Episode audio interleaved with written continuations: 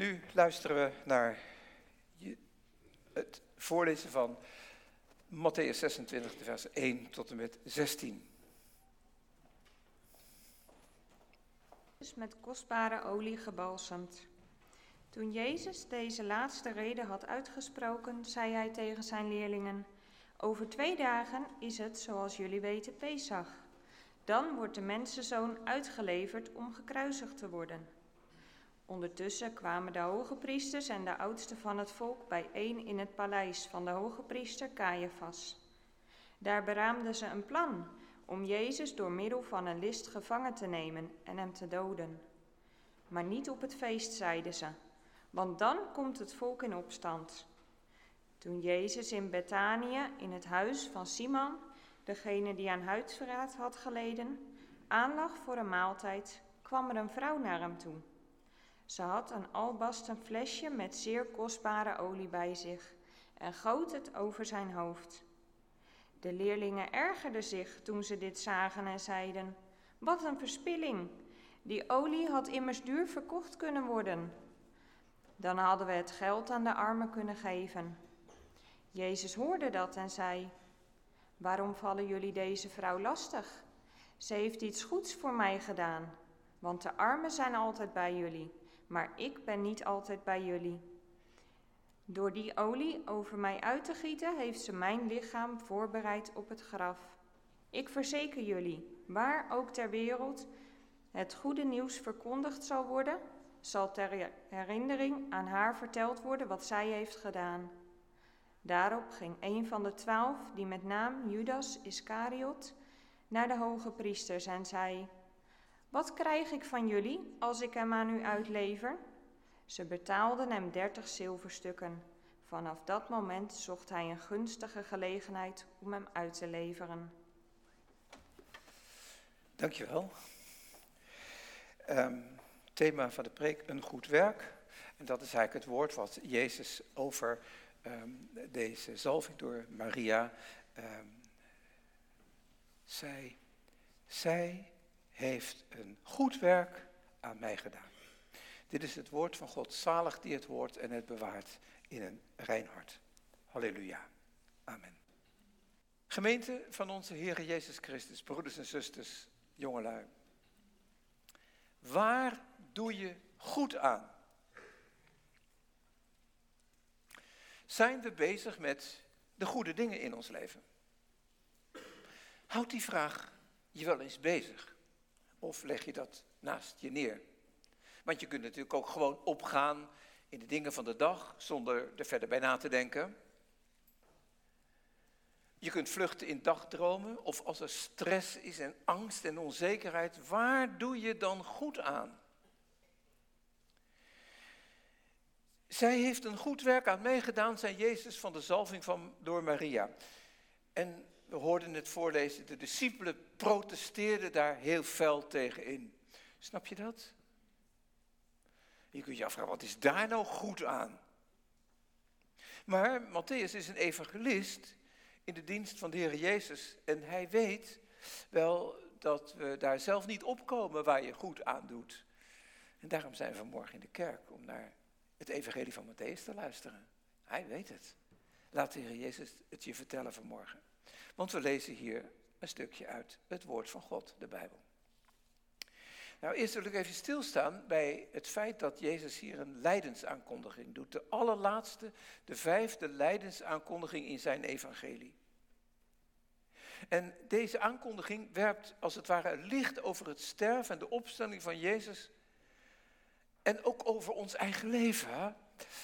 Het is de inleiding van Matthäus op de leidersgeschiedenis van de Heer Jezus. Dat hebben we net gelezen. En om te beginnen sluit Matthäus hier zijn weergave van de woorden van Jezus af. Zo staat dat in vers 1. Toen Jezus die laatste reden had uitgesproken, kondigde hij zijn kruisdood aan. Nadat hij al die woorden had geëindigd. Welke woorden waren dat dan die hij geëindigd had? Nou, Matthäus geeft in zijn evangelie vijf redes van Jezus met onderwijs door. De bekendste is natuurlijk de bergreden, maar ook de koninkrijksgelijkenissen. En ook de gelijkenis over het laatste oordeel. Nou, zo laat de Heilige Geest door Matthäus zien dat de Heer Jezus alle vijf boeken van de Torah, van de wet van Mozes, heeft vervuld. En dat hij die vernieuwt. Want al die vijf redes worden op dezelfde manier afgesloten. Niet alleen maar deze laatste, maar alle vijf worden op dezelfde manier afgesloten toen Jezus geëindigd had te spreken. En hier wordt dus alles samengevat toen hij al deze woorden had gesproken, deze laatste reden. Wat, wat leer je dan van nou? Jezus, wat hij doet, dat is eigenlijk de vervulling van alles wat hij zegt. Hij doet wat hij zegt. En de schriften, de wet van God, de profeten, die gaan over hem, de zoon van God. En, en, en dat, zo stelt de Heer Jezus eigenlijk ook onze zonde aan de, aan de orde. Overtuigend doet hij dat, want de Heer wil graag dat wij beseffen zullen hoe heilig God is. Dat wij beseffen zullen hoe liefdevol de Heer Jezus is. Omdat, om ons te leren altijd naar de Heer Jezus toe te gaan. Toch? De woorden van Jezus in je hart op te nemen. Toen hij al die woorden had vervuld, om die zelf ook te doen. Want liefde is de vervulling van de wet. En wat liefde is, dat kan je bij Jezus zien. Wettische vroomheid, die heeft allemaal regels. Dan is de Bijbel voor hen alleen maar een boek met regels. Je moet dit, je moet dat. Nee, maar de Bijbel is het woord van God vol liefde geladen. En Jezus is de unieke genadebron om Gods wil te doen. Waar doe je goed aan? Nou, bij die woorden te blijven. En het tweede wat in deze leidersaankondiging opvalt, is dat Jezus dood en opstanding staan in het perspectief van het Joodse paasfeest. Zo staat in vers 2, over twee dagen, zegt Jezus tegen zijn leerlingen, zal het Pascha worden gevierd. De zoon des mensen wordt in de kruisdood overgeleverd. Jezus, de Messias, hij leefde, hij leerde en hij stierf als kruiskoning. Veracht, verguist, geëxecuteerd als een misdadiger wat gênant. Het zou je koning zijn. Is dat, is dat mijn koning? Mozes leidde Israël uit Egypte en de Messias van Israël bevrijdt, zijn volk uit de macht van Satan, uit de macht van het kwaad, uit de macht van het oordeel van God. Want Jezus brengt een compleet nieuw koninkrijk. En dat is eigenlijk wel de omgekeerde wereld dus. Hè? Het was net alsof hij volledig was mislukt. Maar de dood van Jezus was geen mislukking. Er was geen nederlaag om iets hogers te bereiken. Dat zeggen we wel eens een keer, nou ja, ik neem dit verlies maar even, want eh, als ik nu eventjes een stapje terug doe, dan kan ik het tien vooruit doen. Zo denken wij soms. Maar dat was met Jezus helemaal niet zo. De, hij voert zijn heilsplan uit. Er gaat helemaal niets boven zijn dood en opstanding uit. Hij vervult hier het pascha. Hij doet Gods heilsplan in vervulling gaan. Zijn kruisdood, dat is zijn macht. Zijn bloed vervult het nieuwe verbond. Um, en aan de paasmaaltijd stelde Jezus dat avondmaal in en zijn bloed werd vergoten tot vergeving van zonde. Daarom konden wij net zingen met Psalm 116. Ik heb de kelk van het heil geheven, want daarin is mijn redding. En Maria, die Jezus heeft gezalfd, die wist daar iets van. En zij deed een goed werk. Zij zalfde Jezus als een voorbereiding op zijn begrafenis. En dat deed ze uit liefde. Maar dan het kernachtige in deze schriftlezing, dit stukje bij Matthäus. Deze zalving van de Heer Jezus staat in schril contrast met het complot tegen zijn leven. De uitzicht is de overwinning, dat wel. Pasen vier je met de dood voor ogen. Als wij paasfeest vieren, dan doen we dat ook met de dood voor ogen, toch? Maar in hem meer dan overwinnaars. Maar dan moet je weten dat de moord op Jezus volgde op groeiend verzet tegen zijn uitleg van de Torah, van de wet. Hij leerde namelijk niet als de schriftgeleerde, maar met liefdevol gezag. En nu noemt Matthäus hier priesters en oudsten die Jezus dood wilden hebben. En Caiaphas nodigde al die vijanden van Jezus uit ergens eh, bij hem thuis. Opvallend is dat de fariseeën niet werden uitgenodigd hierbij. Dat, die stonden natuurlijk ook wel kritisch tegenover Jezus. Die deden alleen maar voor wat je de wet van God moest doen, liefdeloos. Maar Jezus was vooral gehaat bij de Sadduceeën. En die stonden onder leiding van de hoge priester Caiaphas. En Caiaphas was door de Romeinen aangesteld. Die was eigenlijk hun diplomaat. En die moest het, eh, dat, dat, dat Joodse volk een beetje in toom houden. En heel veel van die oudsten die hier genoemd worden, die, die volgden eigenlijk uh, Caiaphas en de moderne Griekse cultuur van die tijd. Nou, deze Caiaphas nodigde de critici van Jezus uit bij hem thuis. En zonder de fariseeën was het eigenlijk geen een wettige vergadering van het Sanhedrin. Dat is niet echt een wettige vergadering. Het was een complot. Jezus' arrestatie startte met een complot uit onvrede en woede. En het volk mag het niet weten. Dat is met echte complotten ook zo. Wees voorzichtig met complottheorieën, want hier gaat het niet over een complottheorie, maar hier gaat het over een feitelijk complot. U weet misschien dat uh, uh, mensen dat niet mogen weten, uh, dat, um, dat op een gegeven ogenblik de, het holocaustcomplot van Hitler, dat is besloten in januari 1942. En pas in 1947 werd onthuld hoe dat kwam, wat er precies was gebeurd. Toen pas werden de notulen van die geheime vergadering bekend. En toen bleek dat het gewoon, gewoon om de moord tegen Joden ging, tegen Israël ging. Dat is een complot. En zoiets is hier aan de hand. Het volk mag dat natuurlijk niet weten. Want dit complot wilde God zelf buiten de deur houden. Geen God. Wij doen het hier. Nou, daarom is het heel belangrijk, deze mensen hadden altijd Jezus wel gehoord, maar hoe belangrijk is het om hem werkelijk te horen? Luisteren we naar de woorden van Jezus open? Fariseeën en Sadduceeën die zaten op de stoel van Mozes en zij verwierpen telkens opnieuw Jezus als de Zoon van God.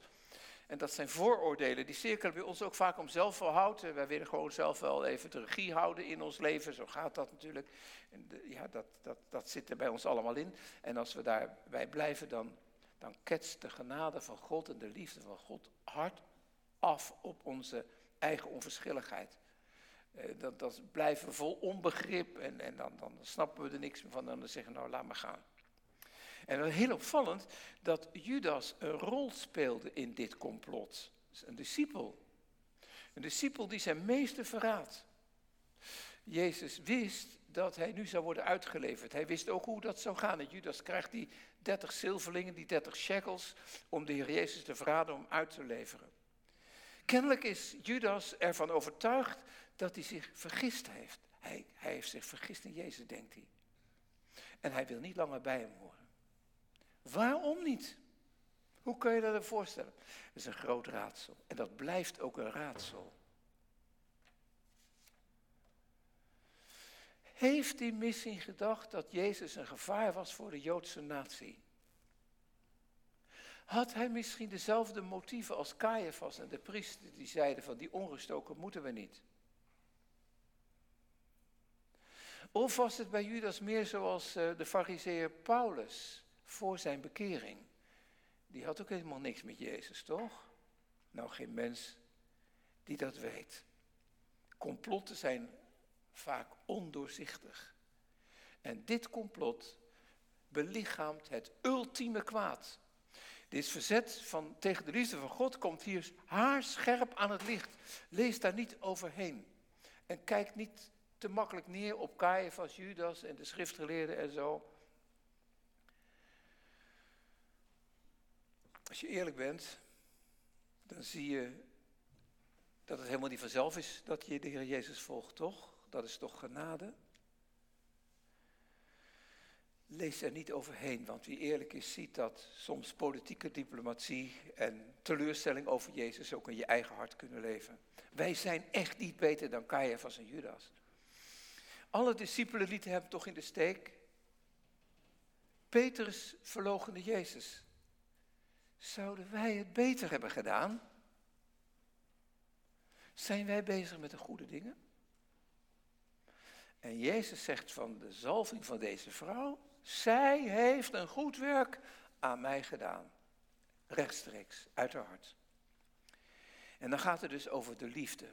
Daar gaat het over. De liefde is de vervulling van de wet. Die uh, vervult de wet. En Jezus heeft dat zelf onoverwinnelijk aan het licht gebracht. Maar hij, de Messias van Israël, is de gezalfde koning die de wet vernieuwt. En dat wil hij ook in uw leven doen, in jouw leven en in mijn leven. Door de Heilige Geest. Vervullen de woorden van God. Dat is een wonder van de opstanding van de Heer Jezus. Nou, hoe was dat gegaan? Nou, Jezus was in Betanië, in het huis van Simon, die melaats was geweest. En die was gastvrij voor de Heer Jezus geweest en voor uh, zijn vrienden, Maria, Martha en Lazarus. Zo zeggen de andere evangelisten dat. Die noemt de naam van Maria bij deze vrouw. Matthäus noemt hier geen naam, daar zal ik straks nog iets over zeggen. Maar uh, die noemt de naam Maria. Hier vierde Jezus dus met zijn leerlingen zijn laatste Joodse pascha en zijn allereerste avondmaal. Zo moest hij als mensenzoon gaan lijden en sterven voor de zonde van het volk. Het zal Pasen worden, echt waar. Gods overwinning over alle kwaad. En ook in de harten van al zijn kinderen. Ook in de wereld uiteindelijk, door zijn dood en opstanding heen. Want het oordeel van God over onze overtredingen heeft hij voor ons weggedragen. Dan zijn die voor jou erbij, voor mij erbij. Heeft hij weggedragen. Wat een wonder, wat een genade. Het zal Pasen worden. En waarschijnlijk boven haar besef uit zalfde Maria Jezus als de Messias. De schijnwerper staat dus vol op Jezus. Midden in de spanning van het complot dat gaande was, het zinderde gewoon in de lucht, werd Jezus gezalfd. Hij is Gods eigen zoon. En juist zijn sterven, zegt Matthäus in het laatste hoofdstukje van dat leidersverhaal, juist zijn sterven bracht een Romein tot de beleidenis, Jezus is Heer. Wat een wonder, hè? Een Romein, ja, werkelijk, zei hij bij het sterven van Jezus. Dit was Nou, zo wil de Heilige Geest ons laten zien wat de discipelen toen op dat moment nog niet zagen. Zij protesteerden en zeiden, dit is verspilling. Al die olie, dat is heel erg dure olie geweest. Hoeveel arme mensen konden met de opbrengst van dat parfum niet geholpen zijn? En misschien hebben ze wel gedacht aan die rijke jonge man die bij Jezus kwam en tegen wie Jezus zei van, uh, uh, ga maar naar huis terug en verkoop alles wat je hebt en kom dan terug en ga mij volgen. Misschien hebben ze daar wel gedacht, dat, dat, dat had Jezus eigenlijk moeten zeggen. Dat was toen, waarom dan nu niet? Dat zou pas goed zijn geweest. Zorg voor de armen is toch een opdracht die God zelf geeft? Ja, zeker. Maar niet in plaats van het offer van Jezus. En ook niet daarbuitenom. Leven van genade, dat is de onbevangen en belangeloze liefde in de dingen die we doen voor God. En Maria bracht het offer van haar leven. Dan moet je weten, die parfumflesjes, daar kon je een klein stukje van afbreken en dan kon je druppeltje voor druppeltje, kon je jaren met zo'n flesje parfum doen. En wat doet Maria? Ze breekt gewoon de hals eraf. En met dat zij dat albast breekt, breekt haar hart in liefde voor God, voor de Heer Jezus. Zo bracht zij het offer van haar leven. Het was alsof zij het sterven van Jezus vervoelde, had hij al zo vaak gezegd. Hè? En ja, dat wisten ze wel. Uh, het lichaam van wie geëxecuteerd was, die kreeg geen eervolle begrafenis. Die werd ook helemaal niet gebalsemd, want de Romeinen waren er heel vreed in. Ze groeven grote kuil en alle misdadigers in één keer in een kuil. En dat wist men, je had ze natuurlijk vaak genoeg gezien. De Romeinen waren geen zachte jongens. Die, die vonden regelmatig plaats in Jeruzalem. Nou, dat kon ze niet verdragen. Haar Heer en Heiland. Een oneervolle begrafenis. Zonder balseming. Dan dus nu maar met één. Ze gaf alles wat ze geven kon. In één keer, haar hart. En daarom zei Jezus, zij heeft een goed werk aan mij gedaan. Daar moet je niet overheen lezen. Zij deed een goed werk aan mij. Zij heeft mijn begrafenis voorbereid uit liefde. Nou, dat, dat is wat de Heer Jezus ook van ons vraagt. Dat we zijn licht en liefde verspreiden, dat de mensen onze goede werken zullen zien en de hemelse Vader gaan verheerlijken. En dat kan niet zonder de Heer Jezus, echt niet. De zalving van Jezus door de Heilige Geest bij zijn doop in de Jordaan, die zet zich voort, die plant zich voort in zijn leerlingen.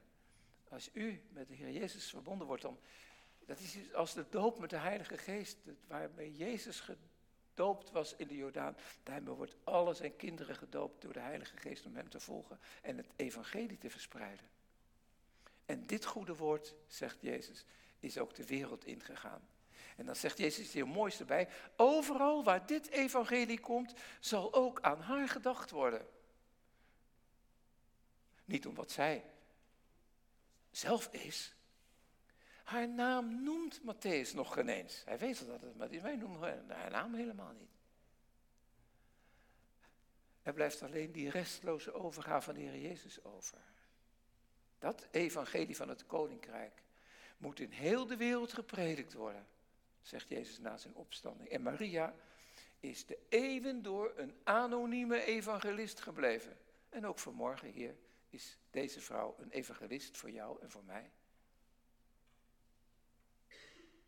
Jezus Christus is de rechtvaardige koning die recht spreekt volgens de maatstaf van zijn liefde en genade. Toen Jezus al zijn woorden had voleindigd te spreken, gaf hij zijn leven in de dood over aan God, die hem uit de dood heeft opgewekt. Zo ruimde hij de zonde op en overwon hij de grote tegenstander. Wat wij niet kunnen, dat deed hij. Het diep geworteld wantrouwen tegen God neemt de Heer Jezus weg als jij je restloos aan hem overgeeft. In een wereld vol complotten en vol complottheorieën, ook vandaag in oorlog vandaag. Hij is, is hij de koning die ons alles geeft. Waar doe je goed aan? Nou, een goed werk is alles wat uit dankbare liefde voor hem wordt gedaan. En daar wou ik drie dingen kort van zeggen die je kan onthouden om mee te nemen. Het eerste is, bid om genade. Genade en de liefde van God kan je niet zelf verdienen. Je kan niet gewoon zeggen, eens even een poosje mijn stinkende best doen en dan wordt God wel genadig op mij. Nee, genade is een vrije gift zomaar. Kan je niet voor werken. Daar dachten de schriftgeleerden. En Caiaphas, de oudste, en Judas, die hadden weer andere uh, ideeën. Die maakten van hun leven een eigen project. Ze moesten het zelf helemaal maken en dat, daar was voor Jezus geen plaats. En dat leidde tot de dood van de Heer Jezus. Maar God heeft dat ten goede gekeerd. Want de Heer is opgestaan. De Heilige Geest van genade brengt omkeer ten goede. Daarom een goede raad voor ons allemaal. Bid om genade. Je zult het krijgen, maar je moet het doen. Tweede is, vertrouw op God. Vertrouw de Heer Jezus. Kijk, van de zalving door Maria kun je leren hoe God te dienen, ook als het moeilijk is in je leven. Is. Die vrouw heeft natuurlijk gesnapt wat er aan de hand was en wat er zou gaan gebeuren. En het was verschrikkelijk, ik wou er niet aan denken. Ook wij kunnen ons zo benauwd voelen als er een oorlog is, als er een pandemie is. Er kunnen zoveel dingen zijn in ons leven, ondoorzichtige complotten. En uh, soms dan gaan mensen op de loop met complottheorieën. Nou, houd je er maar ver vandaan, zou ik zeggen. En verknoei je tijd niet met bezorgdheid. En verknoei je tijd ook niet door zorgeloos er maar op los te leven. Bouw op hem, vertrouw op de Heer Jezus. Wat hij heeft gedaan. En God vertrouwen, dat is inderdaad elke dag bidden om genade. Dus bid om genade. Vertrouw op hem. En tenslotte, leef ook voor hem. Op God vertrouwen, dat is dus doen wat de Heer Jezus zegt. Ga erop uit, heeft Jezus gezegd, maak alle volken tot mijn discipelen. En als jij de Heer Jezus aanvaardt als Heer, dan ga jij je ook inzetten voor de groei van het evangelie. En dat doe je niet om jezelf te feliciteren. Mijn naam hoeft er ook helemaal niet bij. Want het gaat helemaal niet om mij. Het gaat om Hem. Om wie Hij is. Om wat Hij deed. En om wat Hij vandaag doet. En om wat Hij doet, doen zal als Hij wederkomt. Amen.